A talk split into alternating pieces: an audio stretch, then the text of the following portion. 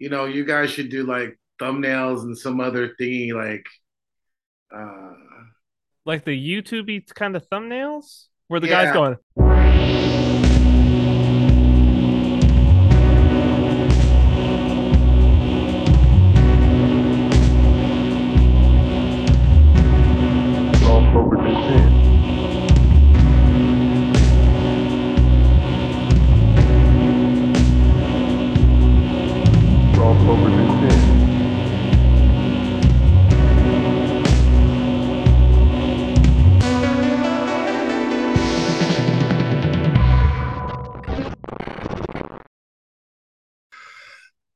Hi, everyone, and welcome to Royal Path. I'm your host, Andrew, and tonight I'm going to here to ask, uh, or I'm going to ask, and I'm here to ask Father Turbo and Cyprian, what is a food that you guys ate as a kid that you would never eat now?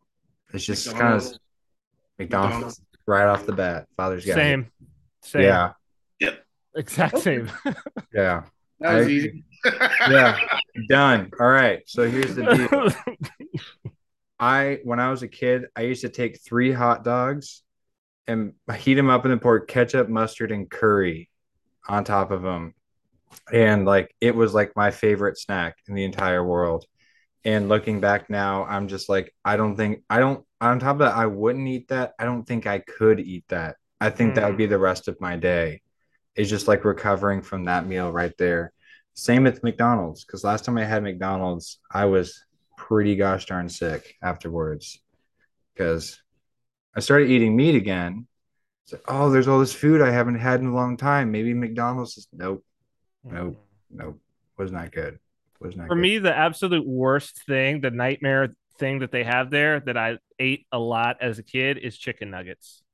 Now, now I think they've changed the chicken nuggets now in recent years because they were just so bad. Um, but th- it was pretty bad. Like they that what whatever they were serving when I was a kid was horrible. You know who actually has halfway decent chicken nuggets, and we can move on. This doesn't have to be a whole discussion. Mm. Wendy's. Yeah. Wendy's chicken nuggets are actually Mhm. not too bad. I remember having them and being like, if I'm on the road, it's an emergency, this is what I'm getting. Like I'm Have you getting guys ever had Raising Cane's? Do they have those out by you guys? Yeah, we do. Yeah, we were just talking about it. Woo! Is it good? I think they might put crack in those things. Father, you don't it's like it? really good. I mean, when I when I first got out here, I was like, oh man, Raising Cane's because it was like a novelty. But as time's gone on, I was talking to Asher about this. It's like their menu's so limited, you Yeah. know. Uh, but they they give you Texas toast, which is good. Mm-hmm. Mm-hmm. You know who I had, and I was genuinely shocked by how good it was. One, and how I would probably as Popeyes. I Oh, Popeyes is great. I know. I've never had Popeyes before, and I had it for Father's Day last year. And I was like, oh my gosh, everything from like that like spicy gravy that they put on the mashed potatoes. It's like just got this little kick to it. Did you have the red beans and rice? Red beans and rice are Gotta phenomenal. have the red That- and the dirty like- rice. Oh, so good. Yeah. Only problem is my kids do not like it. They don't like a single thing except for the Good. mac and That, cheese. that means you get all of it, no problem. Yeah, exactly. Yeah, no, I know, but I feel bad as they're looking at me with their tear streaked, like dirty faces, and I'm sitting there like, here, eat my chicken bone, and I like throw it at them. I, it's just not right. It leaves a bad taste in my mouth, worse than McDonald's. But also, um, their biscuits. Like I was like, oh my gosh, so. I always thought KFC or whoever, I don't know, who had the best biscuits, but I was like, I think Popeyes might actually be up there. So When I was in college, I went uh, vegetarian. I went off meat when I was in college. lame. and, and yeah, very lame. And my go-to, I remember the Popeyes in Adams Morgan in DC because I went to school in DC. The Popeyes in Adams Morgan, and I would get fries and red beans and rice, and I would dip my fries in the red beans and rice, like use the fries as a scoop in the red Oh, beans and rice. Oh, I was like, I don't need meat. I'm good. I'm good. You know, I forgot about the fries. And then this is the last question I'll ask. Of the fast, I think maybe I've asked this before, but I don't care. Of the fast food chains, who has the best fries? In-N-Out. No, Well, you have asked it before. we asked it. They have the worst fries. I can't do it. I can't with you guys. they have the worst fries, man. I, I, yeah. Who's the Even the- best, Father? In the studio, the tension is palpable. I'm uncomfortable. I mean, Del Taco's got some pretty good They fries. do. They do. Not gonna lie, they do. I would say Popeyes. I love I love me some Popeyes is up there, bro. Yeah. It's They're, yeah, up they're up there. there. But have you had Del Taco, Andrew? No, no, no, no. Yeah, Del Taco fries are pretty bomb. And this is exactly what we came to on the last time you asked it. Yeah. So I said, I said In-N-Out. Father said Del Taco. I agreed. Yeah, Del Taco's bomb. There's no question about it. Yeah, I can In-N-Out's taste them in my mouth right now. That's Oh right. man. In and Yeah. out's just like, ooh, like you're lucky you got a double double because the fries are Oh, I love. the what's fries. okay? the So fries are just filler. They're just there to, to, to fill you up so that you don't eat like three double doubles. That's all it exists for. They're terrible. They're soggy. They So don't have any obligatory. Oh, I love them. I love them. so then Father, about I know that that uh You know when you go to shake someone's hand, you go shake a man's hand and it's a, a wet, dead fish. That's like eating in In-N-Out fries. You're like, "Ugh, ugh, like, what is this? Yeah. oh man. Oh, I, I don't know. I love them. um I love them. your uh Papadia loves the fries from Ponchos. And ever since I've had them, or ever since I've seen them, I have Well, she like, loves the carne fries. so that's what I'm saying. That she specifically mentioned the carne fries to me. And I've like wanted to eat them ever since my daughter was born because I kept having this plan of like so like two months ago, two and a half months ago, of, like wanting to go get them. And then, Father, are you a fan of those? Like Oh, the yeah. carne? fr- Oh, they're I good. turned her, I turned her on to them. Okay, all right, there you go. Well, there you go. Yeah. All right, enough of that, guys. Stop talking about fast food. Father, Mm. um, I gave Father no warning. I'm going to ask him this question, but I'm going to ask him this question, so don't blame him. We have content, but I've been meaning to ask this for like a month now. Hey, Father, what's the deal with unicorns? What's Good up question. That's weird. that? Hmm? Is it though? Is it? Well, yeah, because they got brought up at the dinner table tonight. I don't know. No. And it's not. It's not odd. It's God. So Well, the unicorn is a is an uh, ancient symbol for for Christ.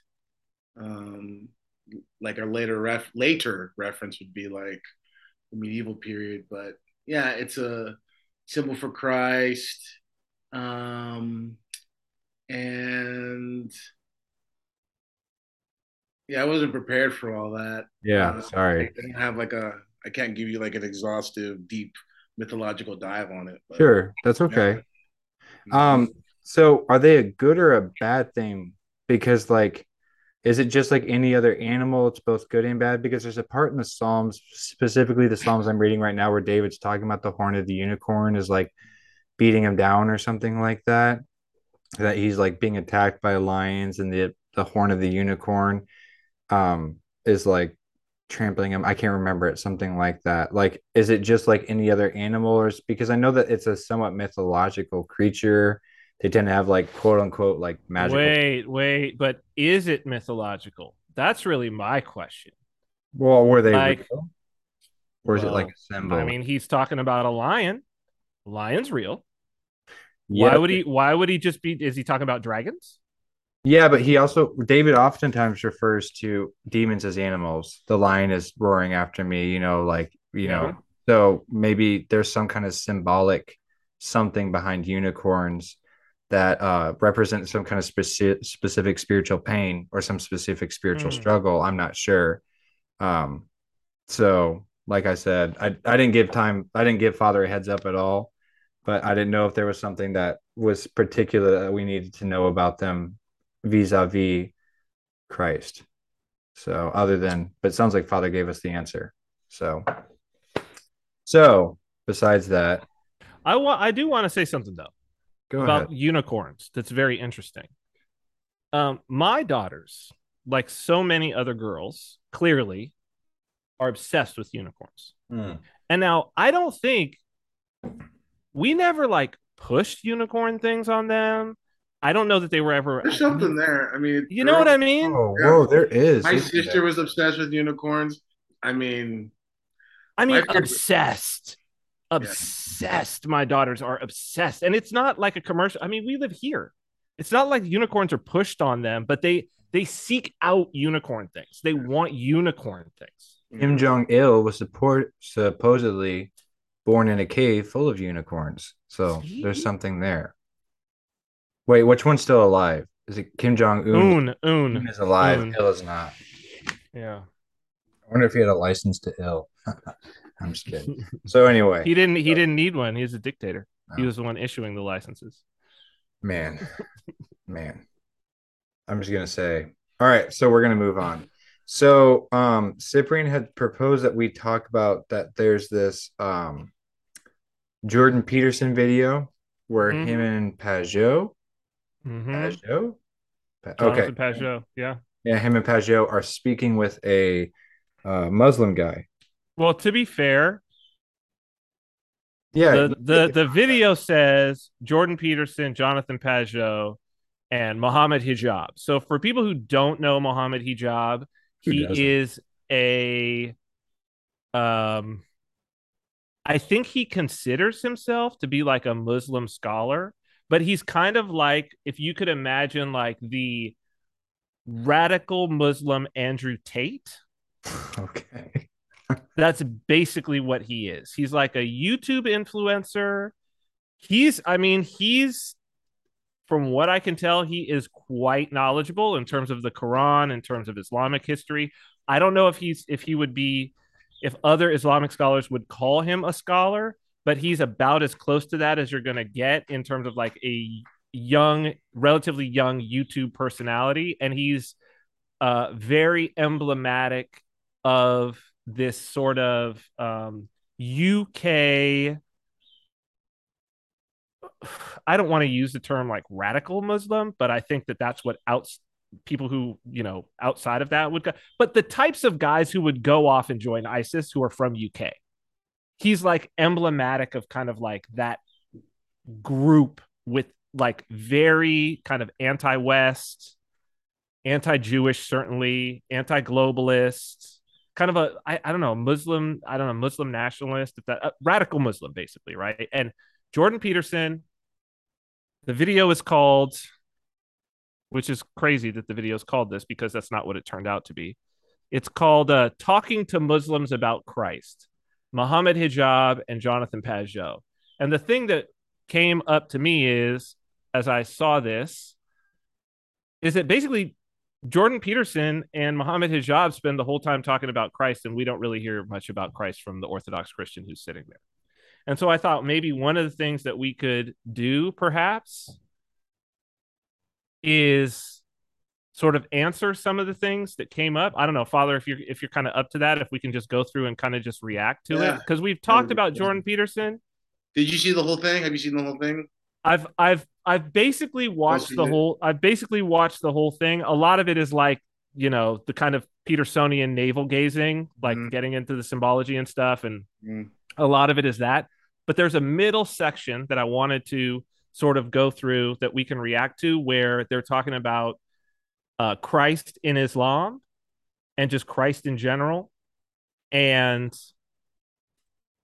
yeah, I mean, I, I I was hoping that we could kind of go through it because I think even I myself, and then there's some other people as well who people in my around me in my circle who kind of get um and we've briefly touched on it who like get mystified by when they learn that like oh muslims like believe in jesus and his miracles? Oh they venerate his mother oh they believe that he's coming back at the end of days like what is all of this Yeah, right and they're like oh i think maybe islam is okay yeah. That's a, that's that's a real trap.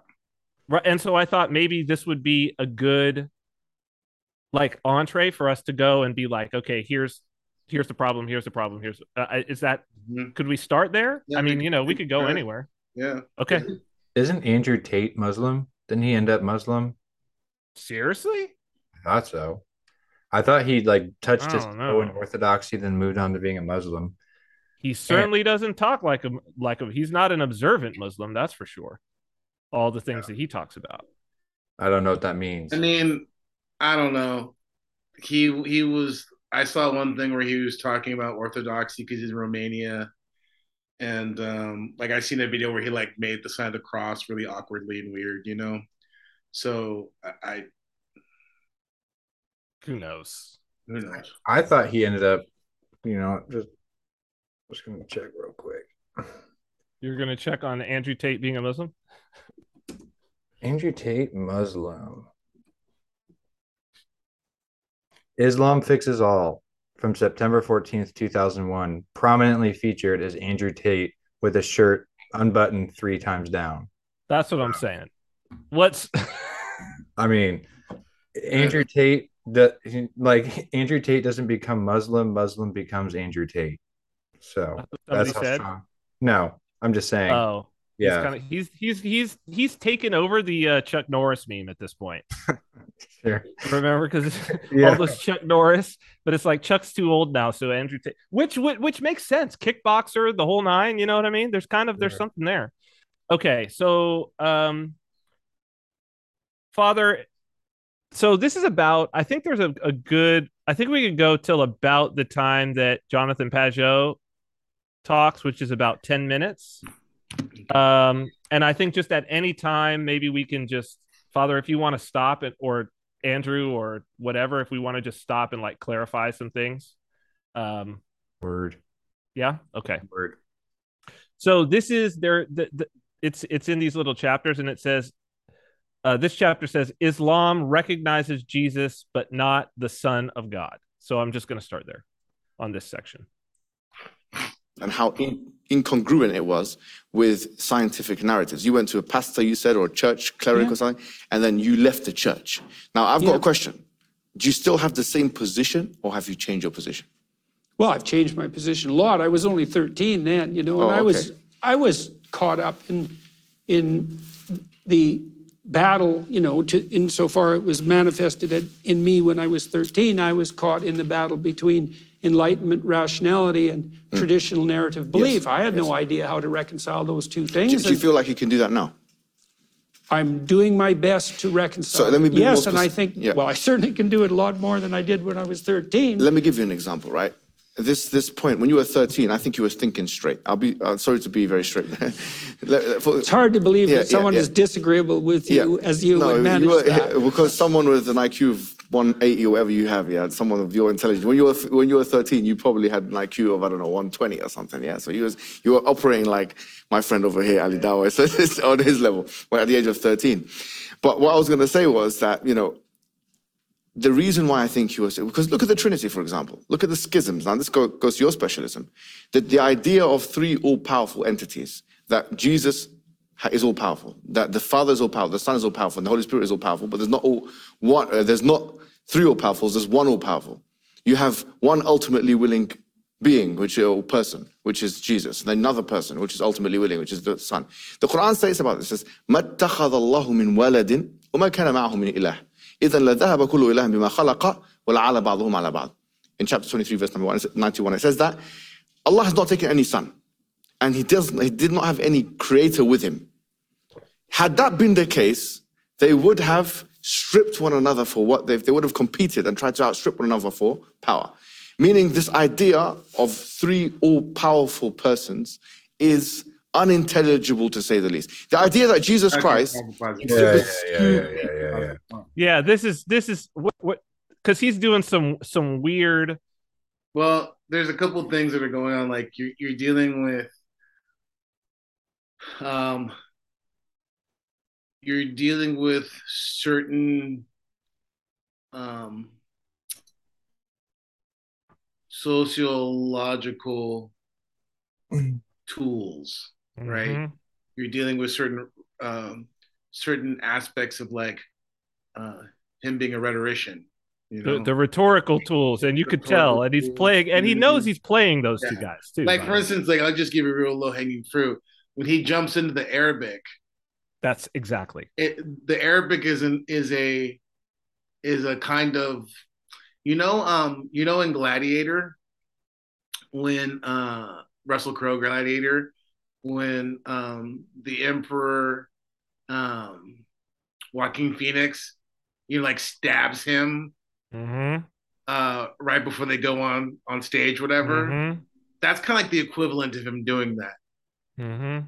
because what he's doing is it's it's very similar to uh, appeal to authority Mhm. Mm-hmm. because he shows his mastery of like I have this leg up of I have a language and this Mhm. language therefore is a symbol of my access to a whole essential universe of information and knowledge that you don't have. Mm-hmm. and i'm going to use it in such a way in this public debate to really kind of like undermine and cripple you. So it's it's a type of poisoning of the well. It's a it's a it's a call to authority. It's all those things.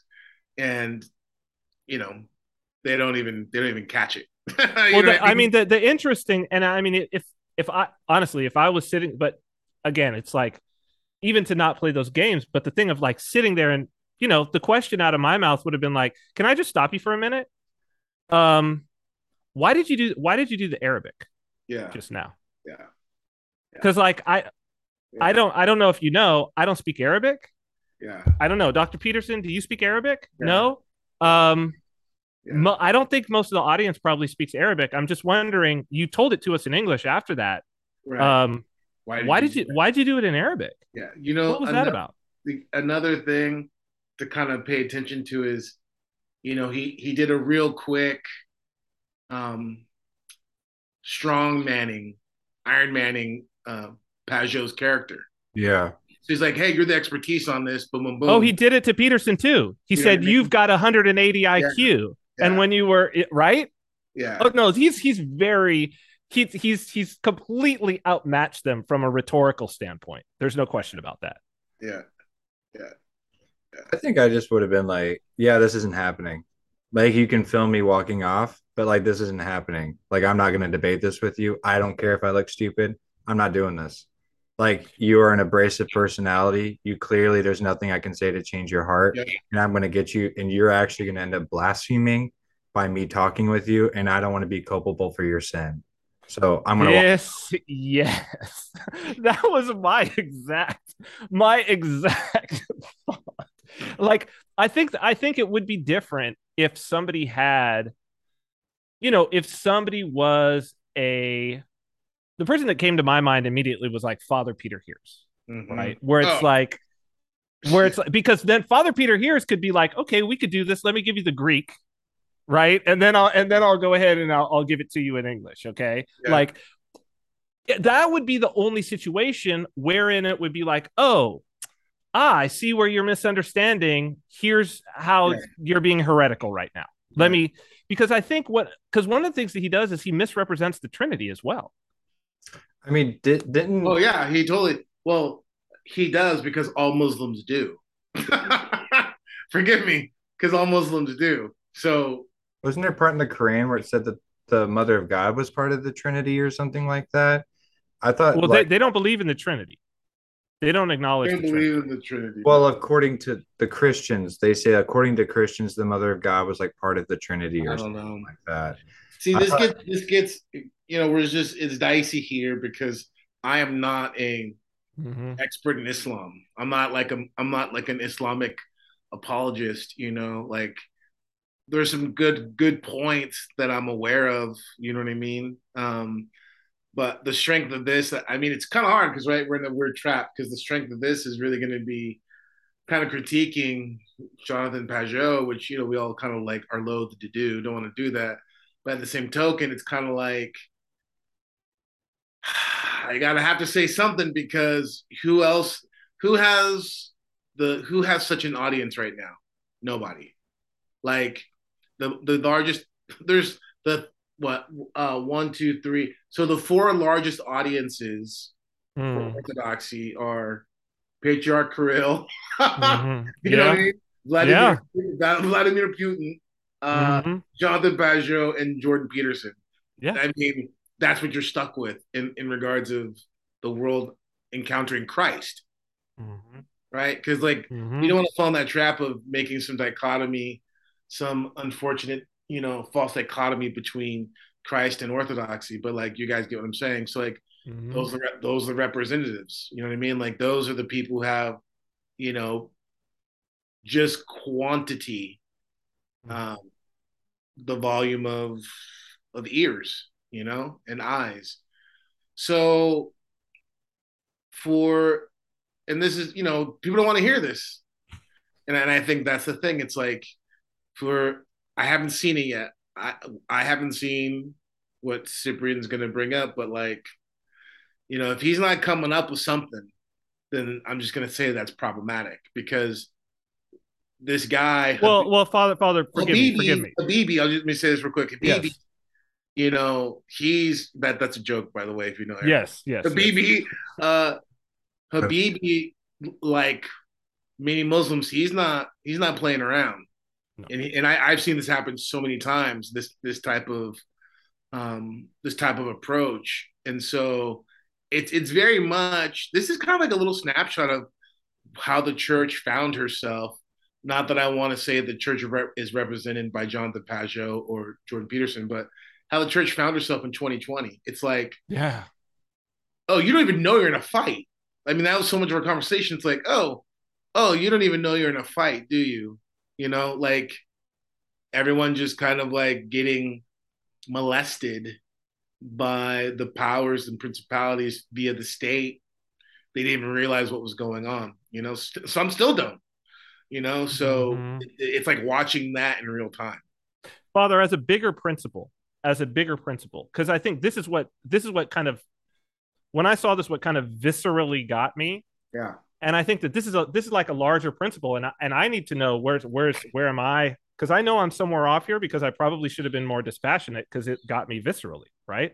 But it's like for someone in, I'm sitting here. This is a large platform, millions of potential people watching for whatever I know about the Trinity, what I know is he got the Trinity wrong, Mm-hmm.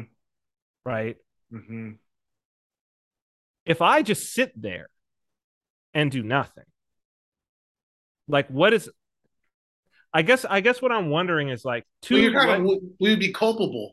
This is what I'm asking. This is what I'm asking. This is what I'm asking. yes. What where does where does my where does my responsibility as a Christian lie?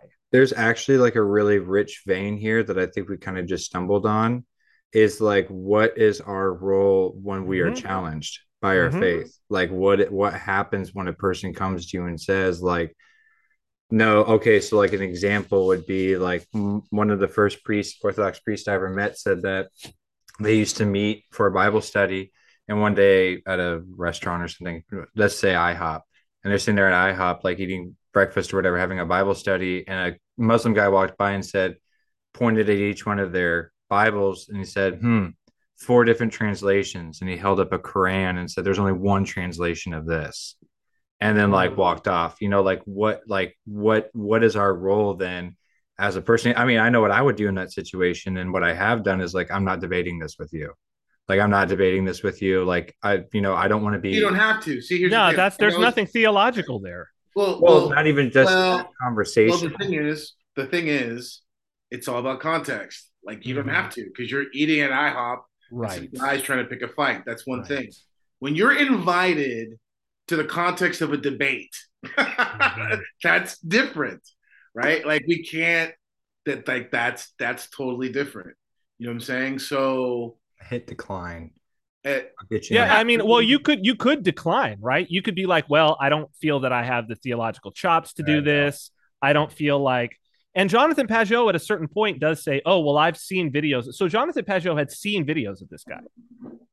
Like he had seen videos of him, right? So So it's he like knew he was going to be antagonistic. Oh, th- he specifically says, "I've seen videos of you out in public threatening violence against non-Muslims." what was his response to that? He was like, "Ah, well." What are you going to do? Yeah, I mean, I mean, cause like this is interesting. I don't know if this is even gonna work. I'm gonna try to tie it into. no, I'll tell Father. I'll tell you what his response was. Actually, that was his first response. What his response to them was, "Have I ever had any?" He's like, "Well, you say violence, but Have I ever had any cases against me? Have I ever had any legal Oh, action against me? Have a exactly? That's but that was his that was his response back. means you weren't caught, homie. Yeah. That was his that was his response back. He was trying well what he was trying to say was, well, millions of people have seen my videos, millions of people have seen what you say me inciting violence. Have I ha- do I have any cases against me for inciting violence in public? Yeah, Yeah. see, I, I mean, I think the thing is, first of all, let's just get some things on the table, right? Real path moment. Uh what's the problem with Islam? The problem with Islam is they deny the Christ. Amen. So some people on the way right, they just like they can't they I mean they can't handle it because of their xenophobia. And I don't throw that word around lightly, you know what I mean? So like, I mean, I'm not into burkas, but like the problem isn't the burqa. You know what I mean? Uh, the problem is the de- the denial of Christ. Because where people get all hung up on Islam, they get hung up on like cultural things, which are whatever. Because I'll find nasty cultural things anywhere. I'll find them. Sure. Like you Sure. can do that.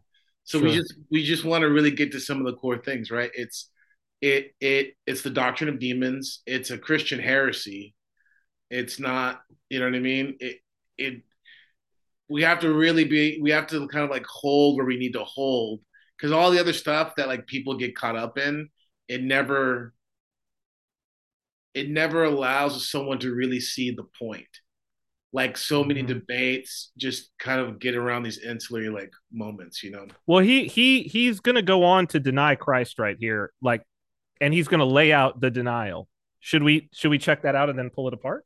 I guess. Yeah. I mean, it's just hard to, you It's know. hard to listen to.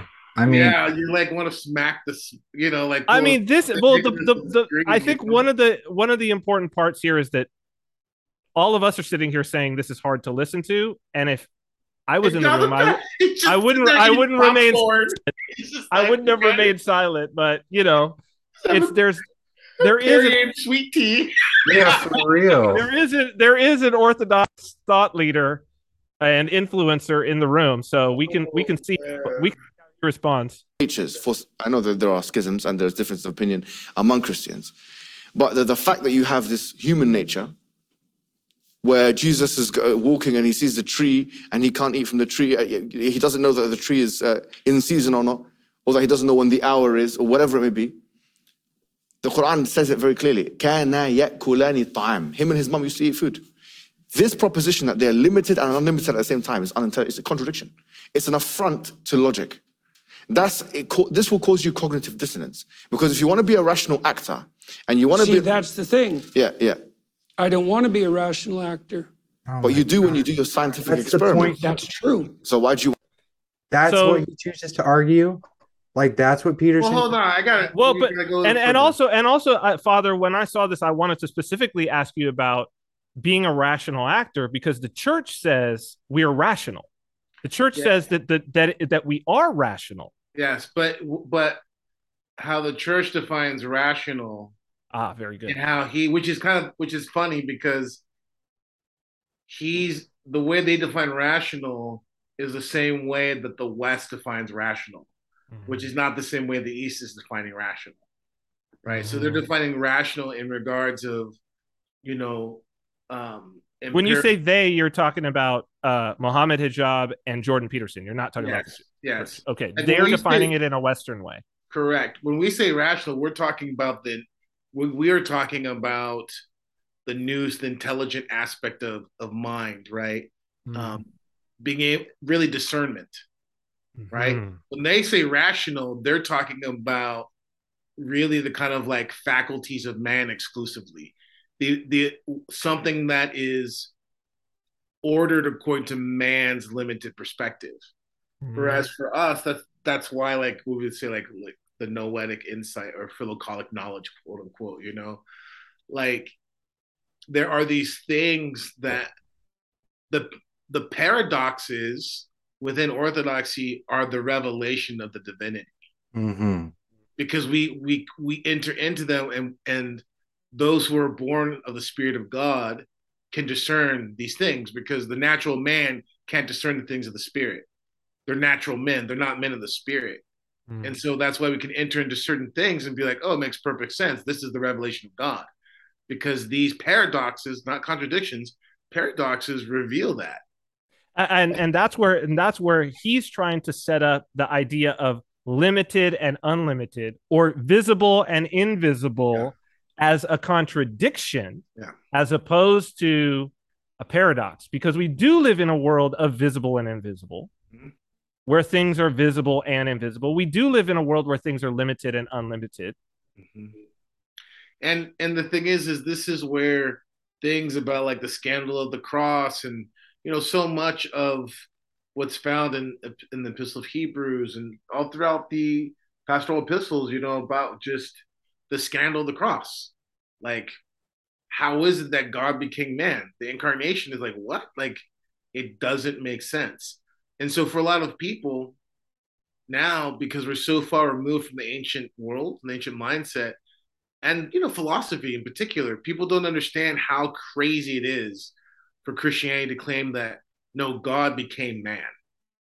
That the that the the spirit of god god right the the the creator of all things became incarnate. That is just madness mm. right? People lose sight of that. And so because they lose sight of it they're easily it's one aspect of potentially being sideswiped in these type of arguments because then you don't know what to really latch onto. But if you understand the scandal in which Christianity was nestled in in the ancient world, then you understand why the why Muslims go to these points. You know what I mean? And then it's easy like, oh, and then you start just you lean into the paradox, and then you start thinking, well, yeah, this is why what you have is a moralistic, you know, human religious system that justifies your appetites. And what we are involved with is the unification with the living god. You know what i mean? Like everything that you're everything that you're about everything that islam is about is is nothing but you know when people when atheists it's it's funny to me when atheists and other people talk about you know christianity as this kind of like giant hoax that's perpetrated on people for the sake of control i'm like oh you mean islam that's what. Islam is. For real. Islam is this is this total, obviously very worldly, you know, fleshly system that's designed to control people. I mean, it's pretty clear that's that's what was used for Mhm. to unite the tribes. You know what I'm saying? There's nothing otherworldly about it. and to unite the tribes under Muhammad correct, specifically correct.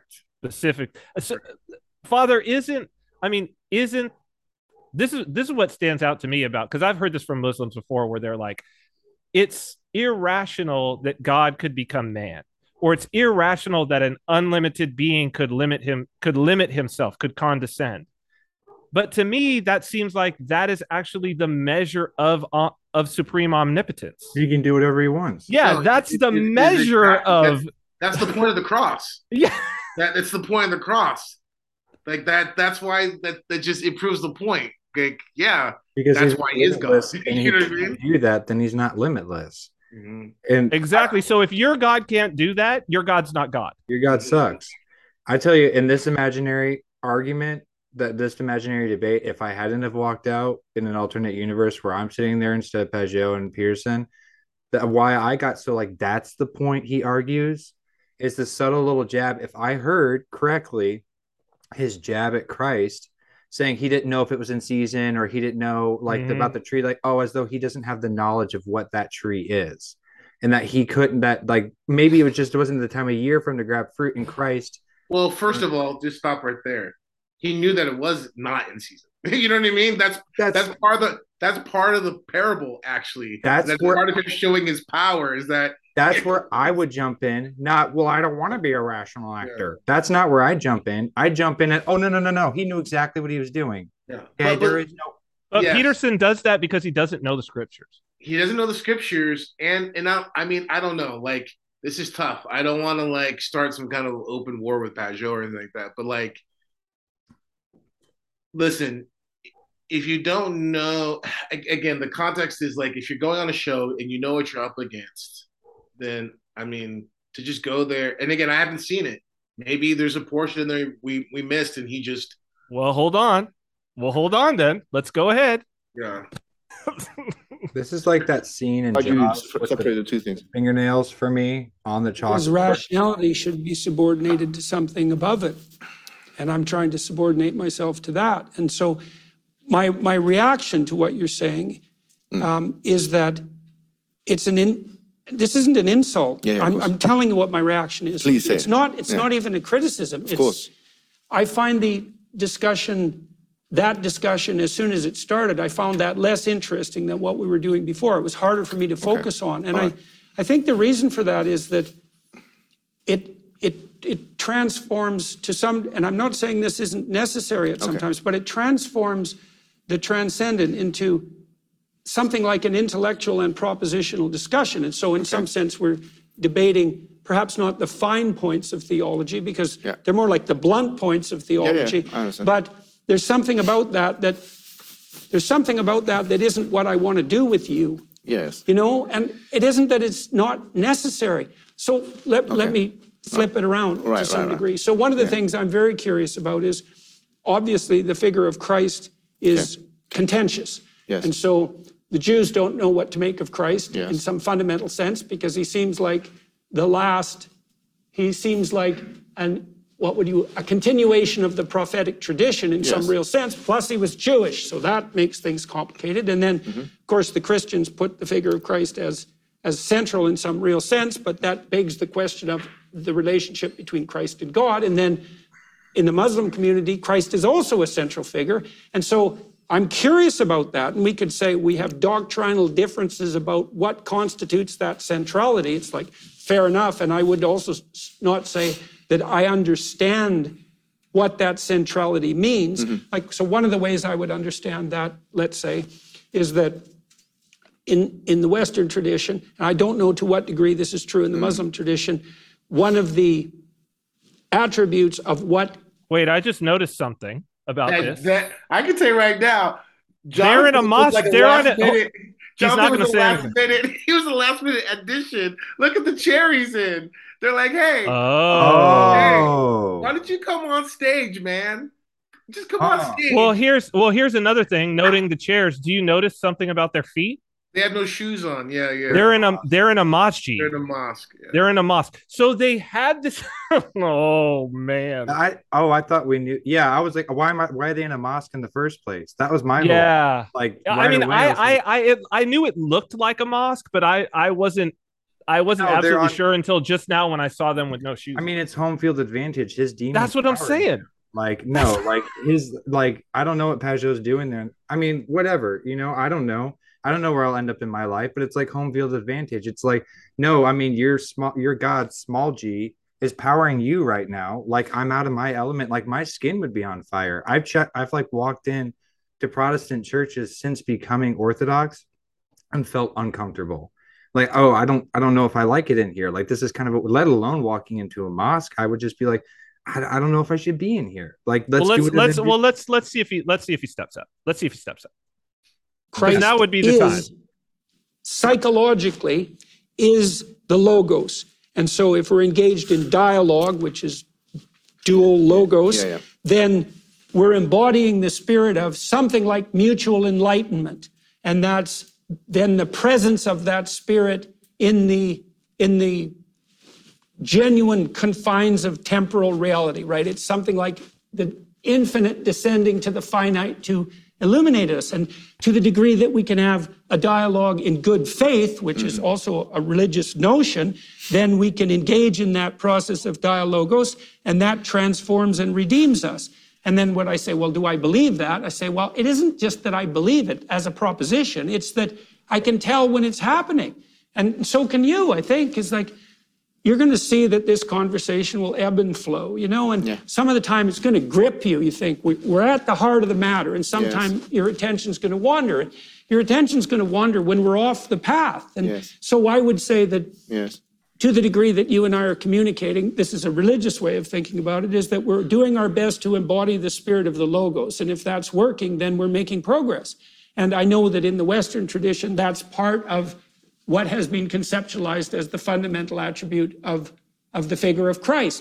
And I know that Christ is central in the Muslim tradition. And so one of the things I would want to know is Yeah. not how we differ doctrinally, Yeah. because I don't even think I'm qualified to, to debate you got- on that we've case. Got, but got the guy here. well, Jonathan might have some things to say, but Yeah, but what I would like to to know instead is why do you believe that the figure of Christ is central in some sense, or maybe I've got that wrong, although I don't think so. Why do you think the figure of Christ is central both to the Muslim faith and the Christian faith? And what do you think that says about what we share in common? Because I really don't understand that. It's a mystery to me. Okay. Uh, so, do Now, Hmm. before he answers, did it, did either of you understand anything that Jordan Peterson said No. over that three minutes? No, no. He's using five dollar was there words. uh, was is it just me or was there absolutely nothing there? The, the introspective atmosphere that Father, did you did you get did you understand any of that? I mean, I could try to I could try to inject some meaning, you know what I mean? But I'm not looking to do him any favors, you know.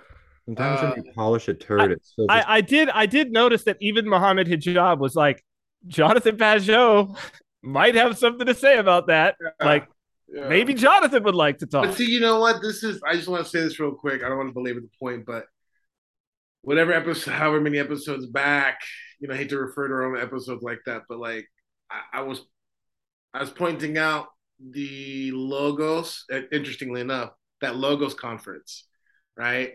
And I was sharing with you, it's like that's that's when I knew the emperor had no clothes with in regards to Peterson. Because if you remember where I was talking about that's like here's a logo conference, logos conference, right? Peterson was the keynote speaker. It's kind of it's right before it's it's right when he it's a little bit before he kind of took his nosedive, whatever. And I Mhm. remember looking at it, not to be that guy, but I remember being like, number one, oh, the emperor has no clothes. Number two, he didn't say anything. He just got he just got up and just basically monologued a lot of kind of like psycho garble Mhm. and and the ortho crowd just like golf clapped and ate it up. They were like, yes, yes, yes. And I remember thinking like, okay, this is that. That's when I turned, like, 'cause I, I remember watching it when it Mhm. was you know streamed or whatever. That's when I turned. I was like, oh nope, I, I see this for for what it is, you know, unless he quote unquote repents. Now, I'm just saying that because what you just saw right there is pretty much exactly what I saw at that Logos conference. And and a lot of it is just because, you know, I'm trying to be charitable to the man, but he's probably like, okay, here I am. Uh I'm in this forum. He's probably he's probably spinning from having, you know, his his Mhm. meteoric rise to fame. Uh all of these quote unquote, you know, he's surrounded by Orthodox priests. I'm sure there's a couple bishops there, and they're just fawning after him like he's Christ himself and he showed up there with like nothing prepared. He just like, hey, I can just get up here and just rant because I because I'm that good, whatever. And I mean, he was right in the sense of no one said a thing, but I, I was like, so what did you just say? You know what I mean? And I think this mo is problematic insofar as him doing his own thing and him pulling, you know, angry middle class, upper middle class men out of the basements and out of their like whatever. Okay, great. But in regards of representing Christianity, orthodoxy, and trying to be like some some level of authority and spokesman, this is, I mean, it's just I hate that we keep coming back to him, but it's like he these things keep happening. You know what I mean? Well, he ha- he has incredible influence, and I mean, it would be it would be one thing to me. I probably would have just skipped this and not even looked at it if it was just him and Mohammed Hijab, yeah. because then I've been like, oh, it's two heretics talking to each other about a mm-hmm. topic they know nothing about. Right. Okay, fine. That's like that's not for me. But I feel like it comes if there's a, a completely different thing if here you have an Orthodox person sitting next to Jordan Peterson, who's I guess knows some theology, and says not even anything about Peterson's representation of Christ. Well, the other thing is too is you you you you notice that Peterson's like the one thing I can't tell you what he what the one thing I can tell you that I know that he was trying to say Mm. is he's trying to say like, look, what I really want to get to is I see a I see a road where I can be part of a world peace solution. Mm-hmm. And I want to talk about that because that's what's interesting. That's essentially what he's trying to get at. Look And he's like, don't waste your let's not waste our time on this, on the petty squabblings. Let's talk about the things that unite us because that's the real problem we have. Because you know, he's put out a couple messages the last few months about that. to the And church. so, which forgive me, but that's all the more where I'm like, woo, woo, Antichrist, you know, like Mm-hmm. because So I'm- ecumen- ecumenism. Ecu- yes, is what he wants. but anti-Christ, because you start talking about, well, this is Christ centrally in these religions, boom, boom, boom, boom, boom, right? Yeah. And that's a Mhm. setup, right? Because I'm gonna tell you something, like, you're not, generally speaking, an Orthodox priest, an, an Orthodox Christian, just general, who's like an Orthodox Christian, um, isn't going to be one, isn't going to be interested in those things. Mhm. And- And here's why because they know that the, the solution is Christ, and they're not going to care if that sounds like a fundamentalist, whatever. Now, mm-hmm. you can find yourself in a situation where you may be led to kind of like be in the lion's den. So I'm not faulting her for being like, I'm going to be in a lion's den next month. And like, I just prayerfully said, okay, you know, I'm going to be in a lion's den, but I'm just not, you know, this is a great opportunity to not pull punches, right? If you're in the lion's den, you don't pull punches and you know why you're there. That's so I don't fault someone for being in the lion's den, which is why, again, people who get on the far right, this is the thing I work. It's like, you know, if someone like for me, like this event that I've been doing, I could see where someone would be like, "Oh, I always knew he was kind of like that because I'll be at this one event." But the thing is, is my whole purpose is to present Christ and to really call out that dominant narrative. You, you see what I'm saying? So what is the dominant narrative you're speaking? well, well, the event I'm going to be in is going to be a, it's typically I think it'd be associated with a more ecumenical okay. Okay. on it, and Okay. I plan on going in. You know, Guns blazing. well, just being. I'm not. I'm not looking to soften anything. You know what I mean? We get it. So- You're gonna burn the place down. We get it. So, so I just think that like in that type of situation, you know, what are you really, what are you really doing? Because you're an ambassador for Christ, as the, as the scriptures say. And Jordan Peterson, you know, to be charitable to him, that's not. He's not interested in that. Mm-mm. He, for him, Christ is a natural, you know, kind of like result of the Western tradition. Like Yeah. you know, it, it might it might as well be he might as well have been invented by the West, yes. and, that, and that's how he sees it. You know what I mean? yes. But but I, I mean, you I would hope for Jonathan Pageau it's a little different. But I don't know. I, I don't want to. I don't. You know, I understand to be charitable. I'm sure he's just like, look, I, I was just trying to be a humble guest. I, I don't. But like, this is a. I, I don't know. And again, this is why people think you know we be fundamentalists. Why I'm a fundamentalist, I guess. But I don't really care because, um, again, if I'm at IHOP sitting around with someone and some guy says something, m- me just looking at him going like, okay, that was weird. That's a. I'm not gonna trip on someone and be like, that's. But if someone invites me, and they're like, okay, Father Turbo, I want you to, you know, if the Unitarian Methodist, you know, Association of, you know, ball loving Christians calls me and says, Hey, can you talk to us about orthodoxy? I'm not gonna go in there and just like go like this and like have them tell me everything that they gotta say about, you know, how they think Christ is really their kind of pipe piper. You know what I mean? I'm not gonna do that. Right? Like I'm going there for a duel. Let's duel. Well, I guess that's my question, Father. Is like, I understand not actively like actively offering the incense, Mhm. right? Uh-huh. But then as I read the lives of the saints over and over and over again, I see saints, well, just even, I mean, great, great example is uh, Saint Cyprian of Antioch, right? And Justina, uh, Saint Justina, when they're brought to which was just I mean just Mm. on Saturday when they're brought to be executed, a soldier who's a Mhm. Christian professes Christ, Theoctistus. Saint, Mhm. and and he's a saint. Mhm. And so, and it's over and over and over again in the lives of the saints that like there's a moment where, and this is what I want to know is it's like, I mean, Peter Peter denies Christ, Mhm. right? But it's like an active denial or being quiet. Like what I'm what I'm trying to get my head around is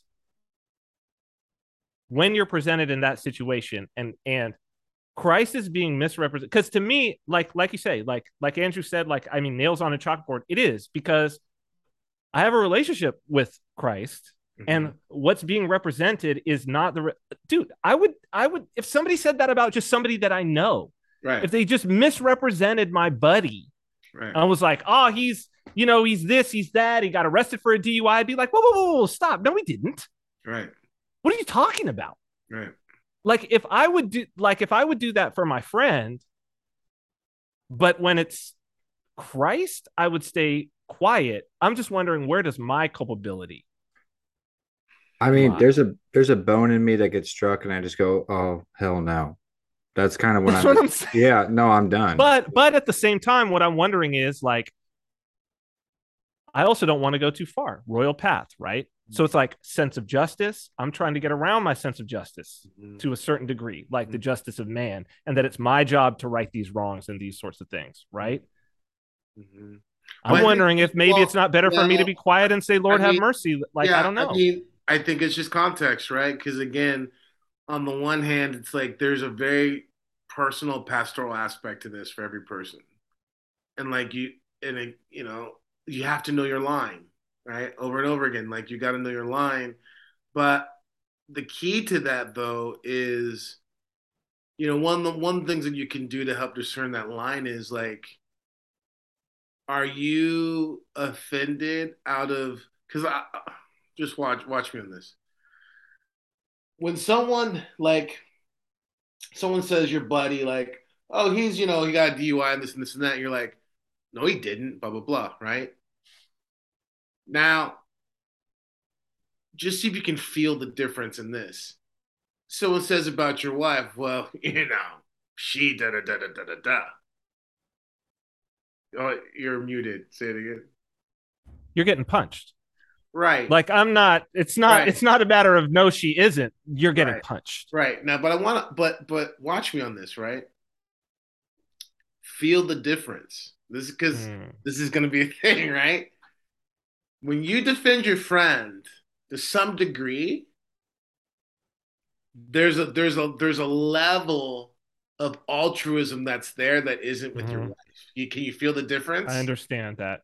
You- you- It's you not. It's because it's me directly. If you're insulting my wife, yeah. you're attacking me directly. Exactly. And so this is where, and I know people don't want to hear this, uh, whatever, but this is where if you if someone truly wants to discern Uh, I this, you see. got you have to I employ this because I because I've encountered this in myself. I mean, I'll never forget. You know, I got spanked so hard, twenty, you know, not not longer than that, twenty five years ago, twenty four years ago, yeah, whatever. Like, I got spanked hard because of this very thing. This is why I learned this because I got into this whole thing, some some debate with some like they were Jehovah's Witnesses, whatever, and it was just like it was like God stuck a turkey baster in my mind and sucked out everything I knew, and I was just complete and I and I was just like, what just happened? You know, the most basic points. It was just like,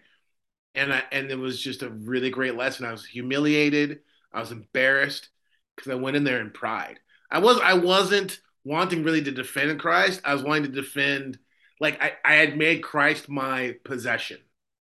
Do you, do you see what I'm saying? I had made Christ an extension of myself in the wrong way. And I went in there wanting to be like, look, this is why for me, some of the debate and kind of like apologetics scene, it's fine. I I'm I watch it, I'm into it just because of like my vocation kind of. But on a spiritual level, ah, you know, and because here's another thing the people who I typically find engage in this, I find them to be fairly vapid, spiritually speaking.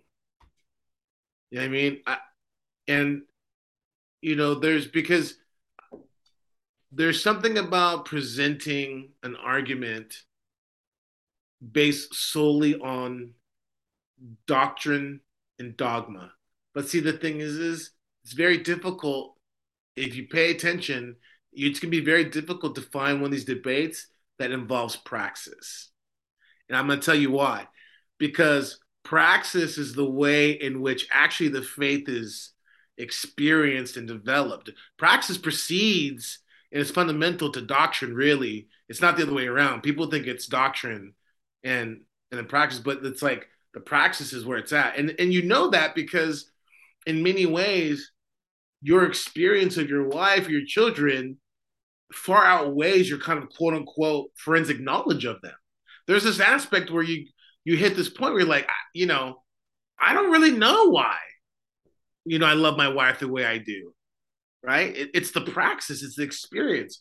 So this, which is I'm glad we were here because I want to bring up this point in defense, kind of of Jonathan, but it's kind of an indictment of him. Is like, I think part of it might be his pride again because he didn't say anything because he's he could see he's outclassed, maybe, maybe. But you know what? Like, where's the love? Because that guy Habibi, you know, everybody knows I'm a dummy, right? And Habibi would clearly outclass me. He's got the nice beard. He's got the the swag. He's you know got the English accent, and he he has a very you know kind of like very good Arabic. Yeah, he's he's got the Arabic. He's got a mindat level of like recall of, of scripture from Quran, whatever. But the thing is, is soul and heart. Because I'd be like, you know what, man, and, and I'll just go to the praxis. I'll go to the experience. I'll go to love, and I'll speak to him about the love of Christ, the experience of Christ, because I know Christ, and that's the thing. I know Christ. So I'm not going to rely on blah, blah, blah, blah, blah. I'll use the fathers and scripture and dogma and doctrines and historical, you know, um, aspects, all that stuff to kind of like help frame an argument. But fundamentally, the thing is going to be based upon like my love of God, right? And that's, that's such a big difference, though. That's why Christ is so cool because, like, oftentimes and i've experienced this a lot it's like one of my favorite things not not because i get like a gotcha but like it literally just shows how good god is and like how good christ is undoing like that kind of stuff because like they're expecting you to meet them up here. They want to do it intellectually. You just go down low mm-hmm. and you just be like no this is the very earthly the very real day-to-day reality of like like your image of God, that what you're portraying, your Allah, like that does not work for me at three o'clock in the morning when my son won't go to sleep. Mm-hmm. Like that does not work for me. Like it's the love of Christ in the way that Christ is. That's how he like, and again, like I said not too long ago, I would walk away. I don't care if I look stupid. I would sure they would they would record it and be like Orthodox Christian stumped one confronted about his faith. Whatever. I don't care. That's fine with me because I'm not going to sit here and debate it on his level. And yeah, like, but you wouldn't be stumped, Andrew. That's maybe. the that I th- and I think that that's what Father's saying is like the person who's actually stumped, the person who's actually stumped is Mohammed Hijab. Mm-hmm. Because the one thing that he can't do is he can't actually talk about his experience of Allah. Maybe, but also he, like well, he he, I, he as far as I've heard, he he he, I, he never has. Oh, and, I, and, I, and I'll, I'll I'll I'll actually flip it because I think this is important. What he's really stumped on is Christ, because he's like, I don't, and I believe him when he says it. I don't understand. He's like, when you were a little kid, you probably had it right because he's basically saying like, I don't get it. How can you believe in this? Yeah, he's stumped. He's stumped by the fact that people believe that Christ is God. It's like and from his mind, which again, Islam is a religion of the world. Islam isn't from God. Islam is is a made up religion, just mm-hmm. like the atheists accuse us of. It's because it's just that's why. Listen, y'all, lean into the quote unquote non logical aspects. Be like, yeah, that you're right. It doesn't make sense. That's why it's God, mm-hmm. right? And that's why he's stumped because it's yeah. like, yeah, you of course you're stumped because you don't know God, right? Yeah. And and so even when like Peterson wants to talk about the transcendent coming down to the imminent, it's like, look, man, you, you don't You're meeting him up here, and you're getting that's Yeah, like, that's what I need. The like- clickbaity, like YouTubey way of being owned in a debate. That's what what happened to me. Like the clickbaity, like obviously this dude has no intellectual recourse for what this guy is saying. I'd be like, it's true. I don't because I don't need it. You That's don't not- need it. That's not a survival tool for me. That's actually like I said this to someone the other day. I was like, they're like, I was like, you're very intellectual. They're like, thank you. I'm like, it's not a compliment. It's like it's a sickness. There's something here you can't. You are relying so much on your mind. It's something that is not like your made up fantasy world is not working much longer for you, and you need to like break free of that. And it's just like, look, okay, like like real time for those people they're looking to find a way to reconcile what's happened in the last three years. For us we're like oh thank god it happened. Like Mhm. that's the that's the difference. You know what i'm saying? Like I see that every day, Father. I see that pattern every like like day. that's i mean that's the thing. You know what i mean? Like if you're at a point where you're like yeah you know what? Thank god for for the last three years. 2020 was like a blessing. You're on the right path. Just keep going on that path because that's how you get out of that sickness that you know you're talking about andrew well let well excuse me that's not how you get out of it that's how you tell that it's a, that's that the fever's dying down a little bit because you're starting to see things contrary to the way the rest of the diseased world is seeing it. Yeah. Remember, there's going to come a time when the world will go mad and say to those who aren't mad, You're mad, you're not like us.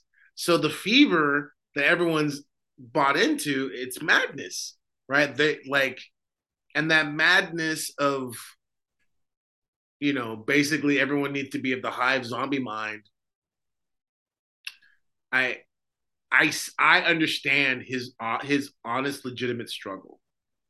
Like he, it legitimately doesn't make sense to him. Just like Christianity does not make sense to the world, and that's why the church is failing. Excuse me.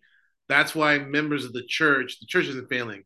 Members of the church are failing so poorly, so badly, because they're so desperately. They are, they're like, you know, they are enamored with the world and they want so desperately to impress the world and they don't want to impress Christ. Right? But Christ did Christ didn't make sense to me, Father, until I was given the tools to begin to experience Christ. Sure. That was as uh, like, and I mean, look, I've got to I, I, like my my formal education is in philosophy, Mhm, right? Like I've read all of these books, mhm. Quran, the Bible. all- I've read these books, but like, I actually realized that I had never read the gospel, any of the gospels through until I had had the experience. Mhm. Because once I had had the experience, then I was reading a different book. But Mhm. that's true for so many books. Mhm. It's true for so many things. It's like if I was to read a book about Saipan, right, before I had ever come here, Mhm. a narrative that takes place in Saipan and a story that takes place in Saipan and the people of Saipan and everything. Sure, I could read the book and think, oh, that's a wonderful book. But after living here now for almost three years, were I to pick up that book and read it again, it's a different book Yeah. because of the experience. Yeah.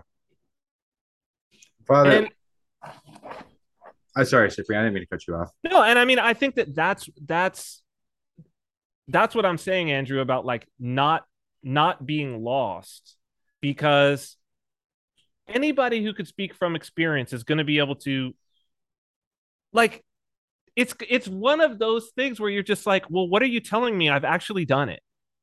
I'll, Yeah. I- but I'll, I'll I'll bring up one last example. This is topical. This this popped off in my mind. I'm a software developer, right? I'm self-taught as a software developer. And one of the ways that I've it's like being able to play by ear, right? Playing an instrument by ear. So like often, and I've had this throughout my career where like some big corporation would be like, "Oh, hey, you know, your recruiter showed us all these things that you did," and like they'd start putting me through the HR process, like a big, like an Amazon or whatever. I would never. Half of the time, I would just boot myself, and the other half of the time, they would boot me. because immediately they'd be like wanting to throw all this jargon at me and I'd be like I don't look I don't know what those words mean right but if you were to show me with code what that is and what it does I guarantee you I've done it over and over and over again like I don't so Right. I, if you want me to build something I'll build something for you right now I've built all kinds of things that no one's ever built right, Right. but if what you want from me is to pop back jargon to you like that I would have learned in a, Yeah, a you- computer science course, I can't do it for Do you. you know the you know the story of um the bishop? We've talked about the bishop finds himself on the island, and the monks. There's like these Mm. three monks, and they're arguing about. You I are. can't- I don't think I don't think I've heard this. Go ahead. Yeah, this is Sorry. good. Go ahead, Andrew. I, I'm going to butcher it. You got it. Oh, all right. Put me on the spot.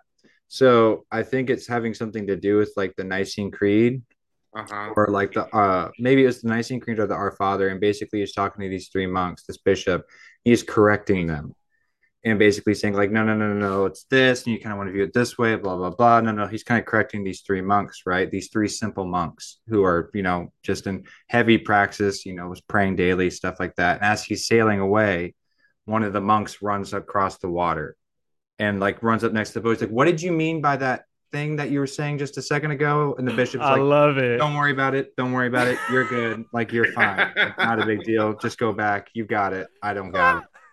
And to I love it. That um, there's a story that Father Cosmos talked about where a very simple monk thought that um, the Annunciation was a saint. Oh, that's a good one. Yeah. He thought the Annunciation was a saint. So he prayed to Saint Annunciation. He thought he was like a Greek saint or something like that. And he'd get made fun of, blah, blah, blah, you know, behind his back, you know, what a simple monk, blah, blah, blah. And then one day his brother was saying he was hungry and it's on, they're on the monastery on the side of a cliff. And he said, um, you know, I'm really hungry. And he goes, you know, through the prayers of the Saint Annunciation, could you please provide us food? And he held his hand out and a fish jumped right into his hand. And then he like brought it inside. And he was like, you know what? I love it. Shut up. We're done. And this is like, I think That's maybe it. this is the point I'm maybe I'm trying to make. I'm not sure Mhm. about meeting people in this battlefield, this intellectual mind battlefield of they're coming with their legions of troops, you know, their arguments, their things ready to go. And I'm just dropping my weapons and go, I'm not fighting this battle. Like, this is stupid. Like, I have better things to be doing right now. Mm. I'm to go somewhere else. We're like, or even better, this is not the real battle. Mhm. Like, the real battle's over there. Like, the real battle's like you have to descend down here that's where the real battle is this is not it up here all this is is just intellectual sparring Mm-hmm. and like i've said before you might as well be debating like tolkien lore you know like what year did like saruman like you know join allegiance with sauron or something like that Well, it feels very like that. Because it is that. yeah i mean it's all intellectual is that. ideas Because There's- guess what? Because guess what? All that stuff. I mean, listen, man. When they're facing the the great dread judgment, none of that's gonna none of that's gonna matter. yeah And I don't think it's uh, it does not seem like it's to me it does not seem like it's real to Jordan Peterson. i You mean know, like it does not seem like it's real. Well, when you look at well, when you look at his responses, and again, this gets us into the whole thing with Rygar. These people they flip out on him crying. And I'm like, look, man, a dude crying. If that's what it takes for, I mean, somebody pass me the onions. for 'Cause if real that's what it takes to to get a couple million views and to get somebody to listen to you, you know, I'll put some, I'll smell some onions for you on screen and and cry. It's like that's not indicative of that's not indicative of an actual experience of of the of the living God. that's Because Well, thing well, but Father, maybe and maybe this is a good point to bring this up because and it's interesting that you bring this up because tears tears in prayer this and this is a concept I don't think that we've really talked about, but I do see the fathers and saints talking Mhm. about, you know, tears. I've certainly had Mhm. at least one experience Mhm, uh profoundly where the tears wouldn't stop yeah mhm. um you know as a part as a in in sort of in the context of my baptism i mean when you Mhm. were here that was probably the one of the most profound ex- spiritual experiences I've ever had. Mhm. Um, maybe we could talk a little bit about that because certainly the tears that Peterson has don't seem to be that because mine were certainly about being convicted Mhm. and that it was about you know and it doesn't seem like his tears come from his own conviction it seems like I a can- sympathetic Here's- response I mean, I forgive me. I don't know the man's heart, but like, I might. But you i'm more referring to the si- si- situation Yeah, where but what's I- happening right I'm just gonna say because like his tears are tears of frustration. His tears are tears of frustration, not repentance, not conviction, of frustration. You know what I mean? Which I mean, there's there's validity to it, right? And someone gets like, "How can you say that? You can't judge a man." I'm like, "Well, I just look at the fruits." Because when did this interview come out? You know what I mean? That's not a man who's repentant of like, you know, barring his heart towards the divine.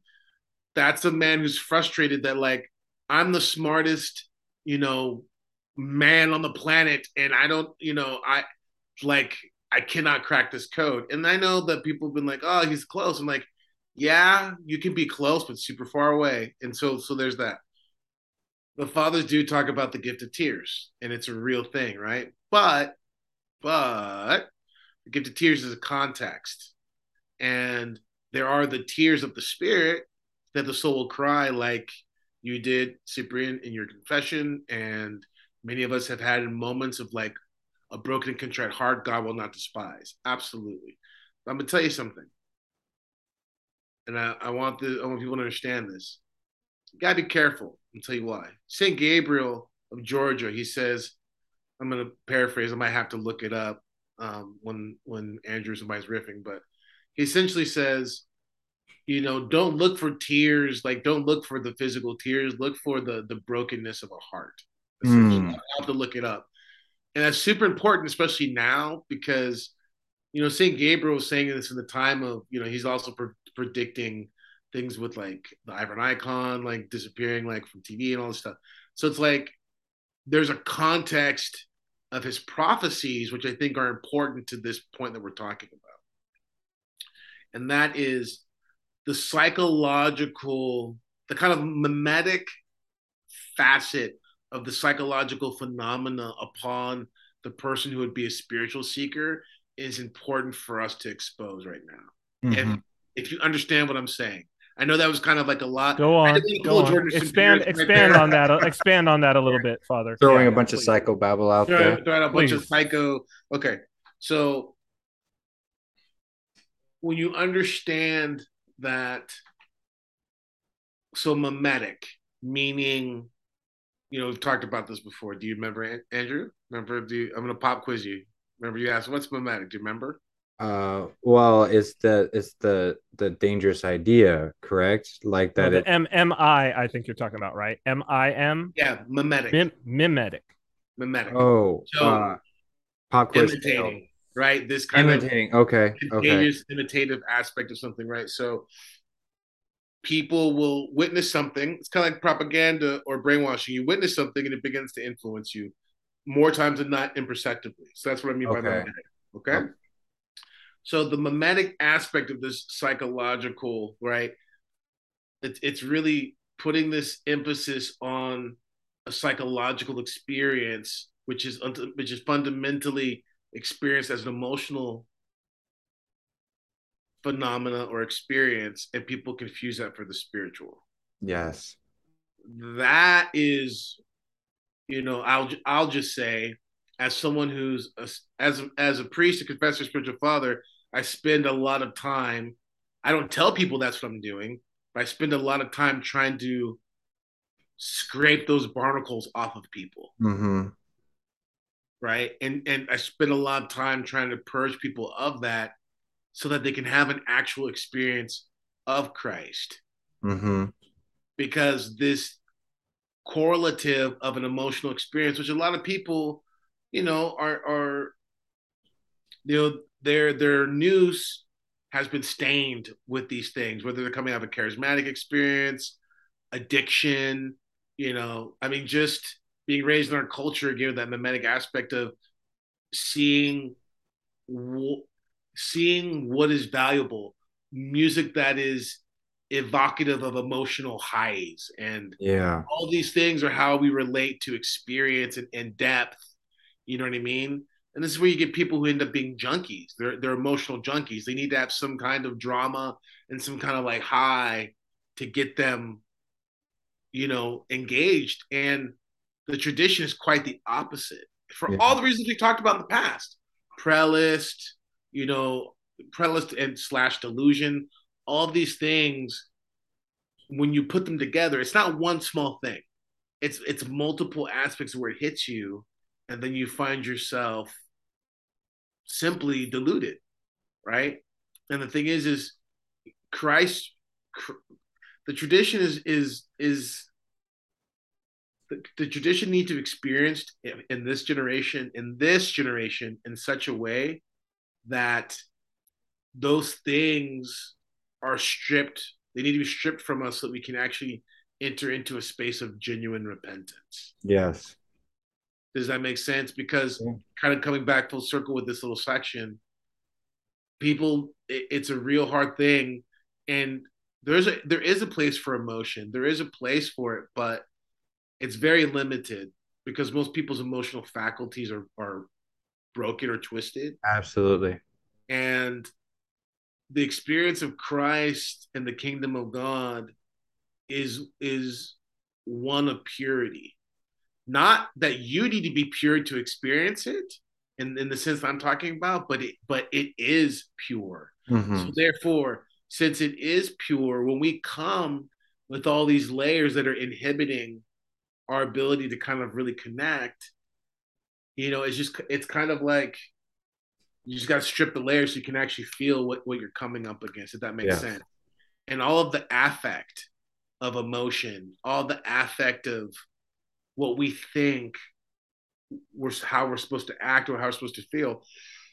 Excuse me, those things get in the way of truly experiencing Christ. In other words, this is where people come up to this antichrist spirit of they are wanting to encounter something that's more a projection of what they've been fed Yes. than the true Christ. Yes. And so for Jordan Peterson, this is, you know, his God looks more like the Frankenstein of, you know, young Nietzsche and uh I don't know, Zeus. huh? Zeus. Yeah, like I don't know, like sprinkle a little bit of I don't know, uh Karl Barth or something like that. You know, you you sprinkle in some sort of you know Barth or someone. It's like okay, great. Like there's that there's a useful place for God, but that's not that that's not the experience. You know what I But mean? he's basically saying that, isn't he, Father? Where he's like, I'm trying to reconcile all these things. And by all these things, he means all the things that I think are interesting and cool. And all of this, I'm trying to reconcile them all all, all the things that all the things that are me. that are me. Yeah. You, you know what I mean? All the thing, all the things that are me. I mean, gosh, I You don't want, he's trying to create, it's, it's a person. Yeah, God maybe I don't want to go that far. God this. in his image. I didn't want to say it, but yeah, like, I don't want to do this, but like, I just, you know, I, see, the thing is, I, it's it's fascinating to me because, you know, being being uh, a therapist for a lot of years and having clients, and I remember, I don't even know, I I remember watching something a couple years ago, and he was talking about he still had some clients, but I don't even know where he's at with clients, whatever. But it's like, and I know, and I know this from just knowing people. You know, sometimes, a lot of times, therapists they're more interested in their career and they see clients more as like interesting things to observe, like animals Mhm. or like like they're in a zoo than they do human beings. That's Yeah. that's I'm just telling you that's a fact. yeah. Um, I'm not saying all therapists. I'm just saying there's a lot of therapists that are like that, and things are used in their education to be like, well, you need to have a certain measure of you know healthy, you know, clinical, you know, kind of distance and like all this stuff. But What like, do you mean, like dispassion? like- well, that's what they would call it. I know. That's what I'm saying. That's, that's what they would call it. But Church. like, Church has got it. You know, I, I just I look at that, and the reason why I'm bringing this up is because, you know, um, one of the things about a genuine experience. This is why you know, there's certain things that we look at that are fundamental to the Christian experience, fellowship. Don't forsake the gathering of the brethren, the monastic community, the Cenobitic community, the family. Like the, the those things, this these are the kind of foundational, incarnational aspects of of, of God, of the faith, of, of of the worship and the uniting of oneself with God.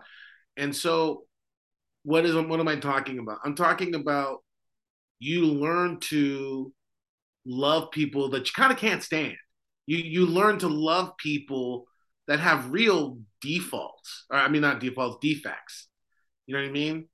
When you're a therapist, you're you're, you're in a position of power, and it's just like, well, it's very easy to kind of like begin to have this very um, soft misanthropic tendencies towards people. Like ah you know you're just kind of like well because everybody's messed up except for you.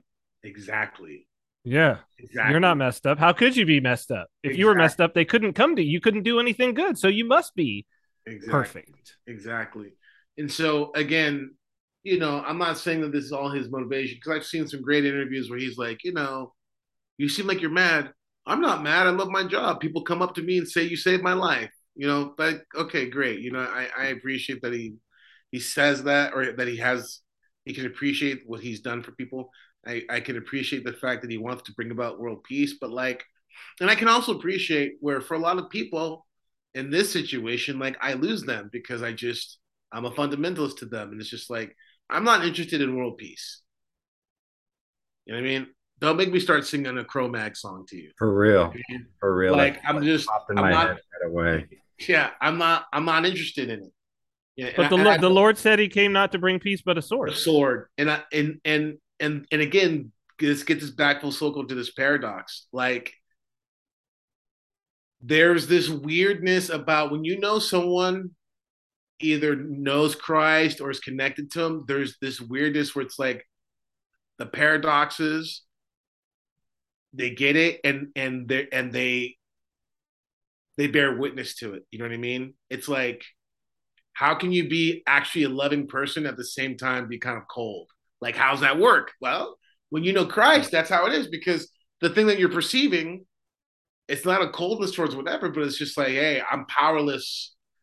I'm powerless with this. It's like, unless God moves in you, and reveal certain things to you, it's just like I know you're not gonna get it, and people perceive that as arrogance, coldness, whatever. I'm just I'm laying out one of those paradoxes. Right yeah, you know, you know what I'm saying, and that is what Habibi and you know Jordan and like I pray that Jonathan's not there, but he might be you know along for the ride. That's where people they just can't they can't reconcile it and so they work extra hard to try to do that. And that's the thing is like who do you know who do you who who do you say that i am? Yeah. You know what i mean? Who do you say that i am? And i think it's real important forgive me i just want to finish this no you're good. I just think it's really important for us to kind of come back to that simplicity of who do men say that i am? Because that's because we we've never left that We've we've never left that. That's it's more valid now than when he said it in the ears of of, of living, breathing men. Who do who do men say that I am? Who do you say that I am? And I would say that you know, to those three men there, you know, who do you say that he you know that he is? Because that because to me that's where everything rises and falls in that sense. I I think I think that oh sorry go ahead Andrew. Oh um I Cyprian, go ahead because I'm going to divert us back to something that Father said earlier, and I I think you have a good follow up for this.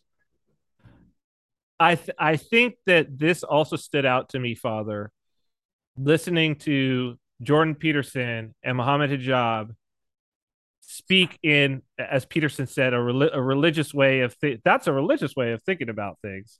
Mm-hmm. Is this and you know it's called because it's called talking to muslims about christ right and it's i think that this idea of knowing christ as christ the living god mm-hmm. here the person like now right now you know that's that's what's because that's what's missing in this in, in the the intellectualization i think can only come because because I myself, eh, let me finish. It can only come from a scenario where the the the subject that you are discussing is not alive in the moment there with you present with you like it's very difficult to intellectualize something that you are in the midst of and that you are experiencing right because the mystery is always going to be there with whatever you're experiencing like I feel like the intellectualization can't happen until you're not. Does that make sense? What I, I know I'm not articulating this well, but I just feel like it's like, you know, the articulation always has to come from like a stepping back away from something that's not there or observing something that is past. Mm-hmm. But it's like in the midst of, and I think this might be something you're getting at as well, Andrew, is like in the midst of an experience of Christ, in the midst of living a life where you're trying to experience Christ, I think it can kind of, and maybe this is why theologians are like real theologians is something very, very special is that it, like to try to articulate anything other than like your experience seems to me very difficult to do. Yeah, it is. Um, so I'm going to divert us because we've got a couple minutes left, and I wanted to touch on this with Father real quick um, about tears, because I think that there's this whole thing that's happening now, and it's I think it's a pendulum swinging to the other end of stiff upper, stiff upper lip, and all that, you know, where there's like this like emotional invocation of you can't touch someone once they're crying. So like so I see it time to time when I'm counseling um, that people will relay these without a doubt traumatic experiences, you know, but again, if we're looking on a on a spectrum, this is much more towards the middle than like maybe some other things that like um some other experiences that I've heard. So somebody will say like and he didn't even wish me a birthday happy birthday like once in our whole marriage you know like and once they're crying you're a jerk if you come after them. You know what i mean? It's the same thing with the talk show hosts coming out and oh by touch them you meant to criticize. The, you didn't mean yeah. actually physically touch them. Oh no no no no. I wouldn't do that in the first yeah, place. got it got it got it. because yeah, if someone's crying like I'm trying to understand. I was my, confused. my skin is towards the sun and i'm running out the door because i'm like i can't do this. But if if like so, lest we never question, you know, uh, what's his name, the talk show host, Jimmy Fallon's sincerity as a good human being because he cried when Russia invaded Ukraine. Let us never ever like question the sincerity of like the pain of like Lady Gaga because she cries in an interview. You know, like, you know, the, the phrase like crocodile tears. Mm-hmm. And like, um, like the tears of self pity, like the tears of like, look at me, like I need attention, you pity. know? Yeah. Self pity. And that's the whole thing is, and so like, there's like this, um, it's like this, like, you can't go after someone once they start crying. Like, I can't critique someone if they're crying. Like, I can't sit there. I mean, I do. I do. I go, Are you done?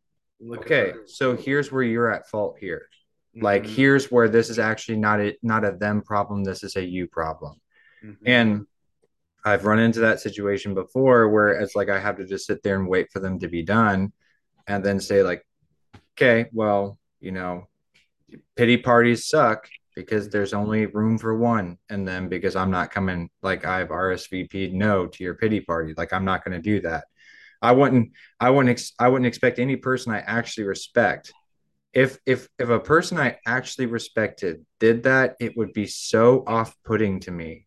It would be so like it I would cog- like cause like cognitive dissonance or something within me where I'm just like, who is this person now? Like, where is this like spirit coming from of you needing to like cry for the bad things that have happened to you? And sure, I guess there's some room for that. There's a, a room to hurt, you know, I suppose, like of wow, yeah, I really didn't like this thing and I'm crying because it hurts, you know, it sucks. But like, it's not like a feel sorry for myself type of thing. It's not like a, who has it worse than me, you know? Um, and it's really interesting because, um, no, I'm going to stop there. I'm not going to go any further. Like, because the wraparound of me having to connect everything, it would take too much. And I'm not sure I'm in the right place to do that. Let's just say there's a Batman comic where there's a direct parallel where basically Batman goes over the top because he just got dumped by Catwoman and he beats the slot the snot out of Mr. Freeze. Even though Mr. Freeze is innocent of the thing that Batman Batman is emotionally compromised. So he makes a mistake, beats the, the snot out of Mr. Freeze. Then Bruce Wayne bribes his way onto the jury to get Mr. Freeze out of a conviction because he knows that he was wrong. But it's interesting what the author Tom King does. He that he does this whole parallel between Job and Batman. Like he does this whole thing about like what happens when um something bad happens to a person. And like basically like Bruce Wayne is explained to the rest of the jurors. So I guess I am doing this real quick. I'll make it short. It is explained to the jurors like there's this part where Job gets a little bit upset and asks God, like, you know, what's going on? And, you know, Tom King is not a Christian. So he kind of is kind of like not exactly nailing it. But he basically says, like, God is like, who are you to question me? Like, who are you to like question, like, what I, why I am doing what I am doing? So to throw a pity party, Yeah. like, I couldn't find the quote. I was looking for it. I, to I want to take what you're saying, go back to Rygar. And remember remember Rygar? emotions, dis- The the Satanist, the South African. Satanist. And remember the big thing was like the tears disarmed you. yes, that's that's what I was getting to. Like that it's just super important to because again, you know, it's the reason why people were so enamored with Pope Francis at first, you know. The the kind of the the the wielding of emotion and the playing to sentimentality. You know, um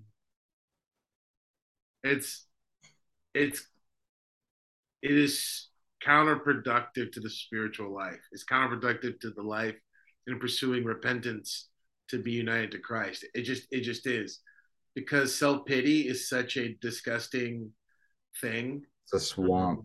It, it it really is, and so you know it's if you struggle with self pity, it's it's it's a bigger obstacle in your life than than you probably realize. I guarantee it. You know, and that's why you know for me, I'm just like ah, you know, I, I don't this this is this is a paradox. I really don't care about your tears. I really don't. I really don't. Why? Here's a paradox.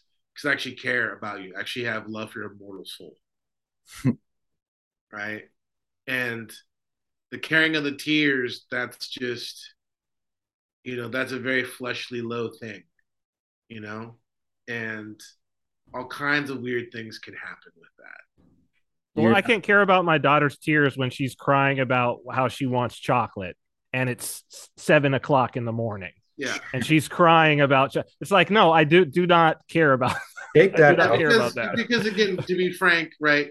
I'm sure I'm sure if someone wanted to, they could take that out of context and be like, oh, see, I'm not talking about someone who's like genuinely weeping because they cheated on their wife or because, you know, their child just they found out their child has cancer. So uh, that's obviously not what I'm talking about. Of course. That's obviously not what I'm talking about, you know. But all the other stuff, yeah. Self pity, you're talking It's about. self I'm Self-pity, talking about self-pity. yeah. And I'm talking about because self-pity. because finding out your child has cancer and you cry is not. I mean, that's not self pity. no. I mean, that's genuinely something that is. There's Yeah. a lot. There's a lot going on there, There's and it's not. It's not necessarily about you. It's true. Can be true sorrow and fear. Yeah, yeah. And so there's there's there's a sorrow that leads to death. There's a sorrow that leads to you know repentance, and so all that to be said, it's just important because in light of kind of everything we've been talking about, you know, I think I think more and more to make it to make it simple, I think more and more people are hopefully seeing the need to really pursue truth. Because, you know, I mean, again, I feel so bad, man. Just like, I, I just, Jordan Peele is really entertaining. There's stuff, but, but like, we're what we're talking about is, you know, even though it's couched in the in the context of like entertainment, I guess it's ultimately we're always talking about truth. Truth as a person, and it matters because, you know, these times dem- life has always demanded it, but these times demand that we be just more and more vigilant about pursuing truth and not being distracted with anything that would prop itself up as truth or against the truth. You know, and, and that's is a, is that's what that. it can be so maddening. And then I think you know we should move on to a question real quick because I have a good one and wrap up mm-hmm. the last 10, 15 minutes. But that's what's so maddening for a lot of people in early recovery. I'm like, well, how do you feel about this? And like, well, I feel this. I'm like, that's not true. You're not feeling. That's not how you feel. Like, okay, no, no, no. Okay, yeah, I could see. I could. Okay, I feel this. I'm like, mm, that's not it either. And you know, like Father's done it to me. I've done it to other people where I'm just like rambling, rambling, rambling, rambling. He's like, oh, I just am really, really mad about the way work went today. Like, there it is. That's the truth that's what's actually going on. That's the thing. And and to be specific like uh, a specific example in which father did that to me i was meeting him when and i was at a time a spiritual low point in my life in which i was not really doing anything. No praxis no practice nothing. I was maybe following my prayer rule and that was it. My wife was seeing some stuff that i was not seeing about what was going on 2020ish blah blah blah. She was kind of ahead of me a little bit because she was really seeing some stuff. She's following intuition. I was talking to father about it. I went to this whole long diatribe about like, oh, I just think God doesn't like me because I my own struggle with my own dad, blah blah blah, and oh, male authority figures. That's why I have a problem with male saints sometimes. All of which is none of which is true, by the way. None of that is true. And then I, through like ten minutes of father just sitting there looking kind of like he looks right now, just sitting like me, just talking to him, talking to him, talking to him. I finally was like, I guess it just bothers me that my wife is seeing things that I'm not. He's like, there it is. That's it. That's what's bothering you. And I'm like, okay, all right. Yeah. Because that's why journaling is important. You got to get there. You can't, like, you got all this crap. You got to yeah. get out of the way. You also got to want to get there. You yeah. got to want to get there. Yeah. You got to, you got to want. Which self pity yeah. is one of the things that keeps you from wanting to get there. Oh, man. Yeah. Is it ever? Because self pity is kind of like spiritual self abuse. Did you know the mm-hmm. code word for self abuse? I, I mm-hmm. talking about the big old M word. Yeah. Um, okay, Father, I have a question here from Stealth. Is their name? Um, what is the Orthodox teaching regarding where evil originates from? I think I recall Father Turbo saying something along the lines of "No evil or sin comes from God." Paraphrasing here, because I might, uh, I may have what he, I may have heard it wrong. However, it's pointed out to me someone outside the faith that evil is created, supported by the pride of Lucifer and the fallen angels, and they in turn create were created by God. As God is the creator of all things, darkness and light, then God not only permits evil for growth through suffering, but technically is the origin of evil. Regretfully, I was pre- unprepared uh, for the argument found myself unable to refute it. One thing I forgot to, oh, uh, one thing I realized I forgot to add was that this person also said that God was not only created, but supports all including evil, until he doesn't. Do you need me to go over anything? I know I kind of read it kind of fast, but basically, supports all evil until he doesn't. I'm not sure I get that part either. Uh, maybe he supports all evil until uh, Judgment Day. Almost like God's capricious. Like I'll do this until I don't want to, then I don't. That? that wasn't the way I took it. It was till the end of days he allow he he supports evil until the end of days. Like I will support. Whoa. I don't. So like kind of passively by not doing anything about it. I yeah, I guess it's like if um as long as it's serving a purpose, I support it until it doesn't. Like I if I were an evil person and I was supporting, I don't know, Cyprian's run for mayor, I'd be like, Cyprian, I'll support you as long as it benefits me, and then I'm done. You know, you know what I mean? Like then I'll move on to something else. But basically, if God originate, if God has created all things, and God created Lucifer, and Lucifer is the origin, it, it, can all be traced back to God. You know what I mean? So evil can be traced back to God. Good, like in a, in a nutshell, he's like, if God is the creator of all things and evil is a thing, So God Is. God the creator of evil? Okay, no problem. No problem. You bang this out in five minutes. No problem. So evil has no life in of itself. Evil is the absence of good. Lucifer was created good. And the the leaving the leaving of that natural leaving of his intention meaning God's intention for for his his creation his purpose um that is what is evil and the fact that God allows him to do that is evidence of God's goodness actually Yes. Yeah.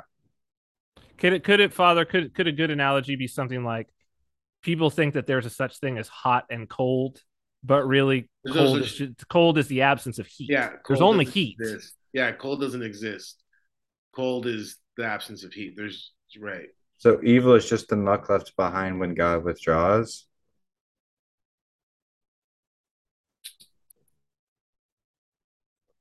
or or when yeah you could kind of say that in one sense but really when I'm not sure I understand. So I so, so, so here's the thing right? God created sentient beings animal uh, excuse me angels and humans with a measure of freedom. Right? That's a gift he gave. In that gift he doesn't you know renege on. He's just like that's a gift that's given right? This is this is not the source but this is what facilitates evil in that sense. Because lucifer and you know those who fell with him chose to leave their their original state. And the the leaving of that is what is what is evil. That's where evil comes from. Okay. All right. which this is important in the sense that like you get people who go too far into the symbolic uh wankery uh of like yeah you know evil's not even like you know evil is just purely you know the the demons are just purely a psychological mythological archetypical projection of man's you know base desires and blah blah blah blah blah right? Um or people will be like well you know there really isn't the kind of personal aspect. There's a personal aspect to evil but then they're like well but you said it doesn't exist. And and in order for something to not exist therefore it can't have personhood. But the thing is is that the personhood that we're speaking of in regards of the fallen ones this is this is a kind of direct um, experience of revelation of their evil and that they left their state. And so it's it's this horrible disfiguring of personhood that lucifer as an entity leaves the goodness of his original state right For and corruption. is and is this kind of he becomes this abomination in which evil is now Lucifer is to the spiritual world what kind of like Frankenstein, you know, kind of like in the sense of philosophical, like with ontology and stuff like that, to what the Frankenstein is. Like the Frankenstein isn't alive, but it is, right? You, you understand what I'm saying? Like the Frankenstein, it's a living being, but like, what is it? Uh, Frankenstein was the doctor, not the, The mom. monster. The monster. Right, the- the Frankenstein's Frank- monster. The Frankenstein monster. Frankenstein's monster. Thank you. So so father, is it is it maybe an idea of like order as versus disorder that that God is God's creation is created with an order and then to fall out of that consciously fall out of that order into dis and to choose disorder is to choose evil. I mean, yes, but that's not the core of it because disorder Okay. is definitely a property of evil. Okay. It's definitely a property of the demons because it's an affront to God. Because part of order is one of God's attributes and energies. You know, it's like Mm. logos, right? But like, I'm just the point being is evil doesn't have an existence in of itself. It's the absence of the good. Okay. That's it is why not the- it is not created. Yeah, Because that's why evil is do not created. the dualistic thing of like you need to have evil and good. It's like no, That's why no nothing is neutral. yeah, It's that's either evil or good. Correct. So because there can't be nothing. There is there can't be there isn't Well, and interestingly, first chapter, and I know that probably it doesn't translate exactly from the Hebrew, but first chapter of Genesis, God God creates, He's and he not- looks and he says it's good. Yes. Mhm. And then he creates and he looks and he says it's good. So like it's saying that his creations are good, but before so then what's before that is not created. hmm Yeah. So what's before that is so this is the thing. God is uncreated Period. Yes. and everything else is created, including Yes. the demons, Yes. right? Period. Full stop. Right? Mhm. Mhm. And so everything was created good. Mhm. God created everything good. And God gave the angels and man freedom, Mhm. right? That's where you that's where evil is is wrought. That's not the source of evil, but that's where evil that's like the the means by which evil is manifested is freedom. So it's the choice. It's the choice. So it's about the choice. God actually gave the Got choice. Because without it. that's not love. Right? God God gives the choice and both man and the angels, but the angels' choice to evil to reject God is different than ours. Yeah. hmm You know, it's different than ours. We we we choose in a measure of ignorance. Yes. Okay. The angels don't. The an- that's why when the whole thing like even the angels were the, the angels have zero ignorance. So the angels are are so the the the fallen ones are really evil. They're, like they they're are they're evil. more they're evil incarnate. They're more They're- evil than a human being could ever be Oh. because they lack ignorance. ever, ever. Which is which is why this whole thing of like when people Got talk it. about like oh evil like just man's projections. I'm like Yeah. once you've encountered a demon, once you've Mhm, encountered mhm, truly a mhm, fallen mhm, spirit, mhm. I don't care what you say to me. I, I mean, I don't care what you say. It's like it's just, it's just not. you know what I mean?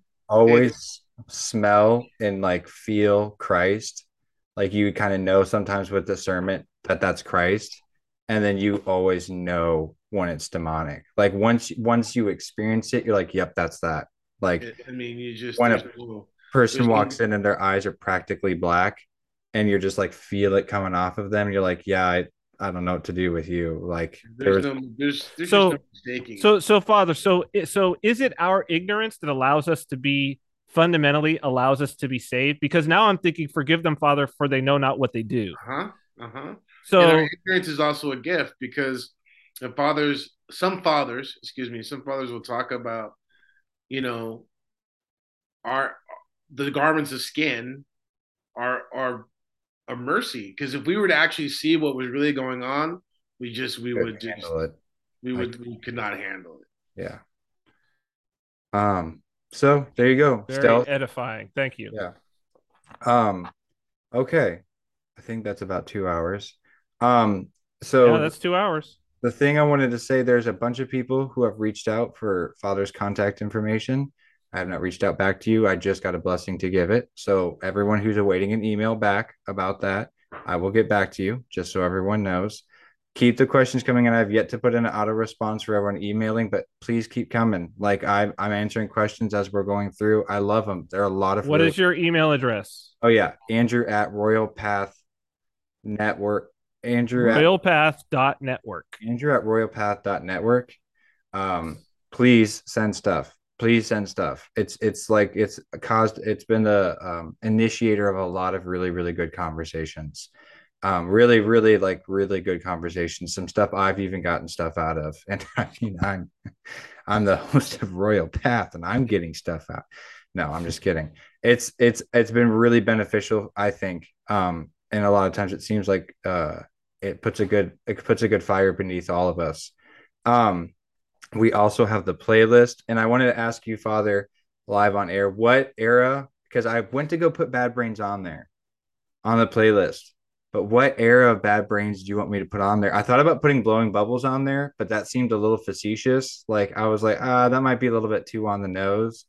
But I was I'm more of a Rock for Light guy. Like that's the one I That's really my favorite album. Okay, that's what I'm going to put on there then. Rock for Light, like I Against I is sweet. I really like it, but for me, I think that's like that perfect X Y axis of who Bad Brains is and who they should be was Rock for Light. So, um, I'll put that on there. Uh, we have that playlist on Spotify. It's Royal Path Podcast Music, something like that. You'll find it.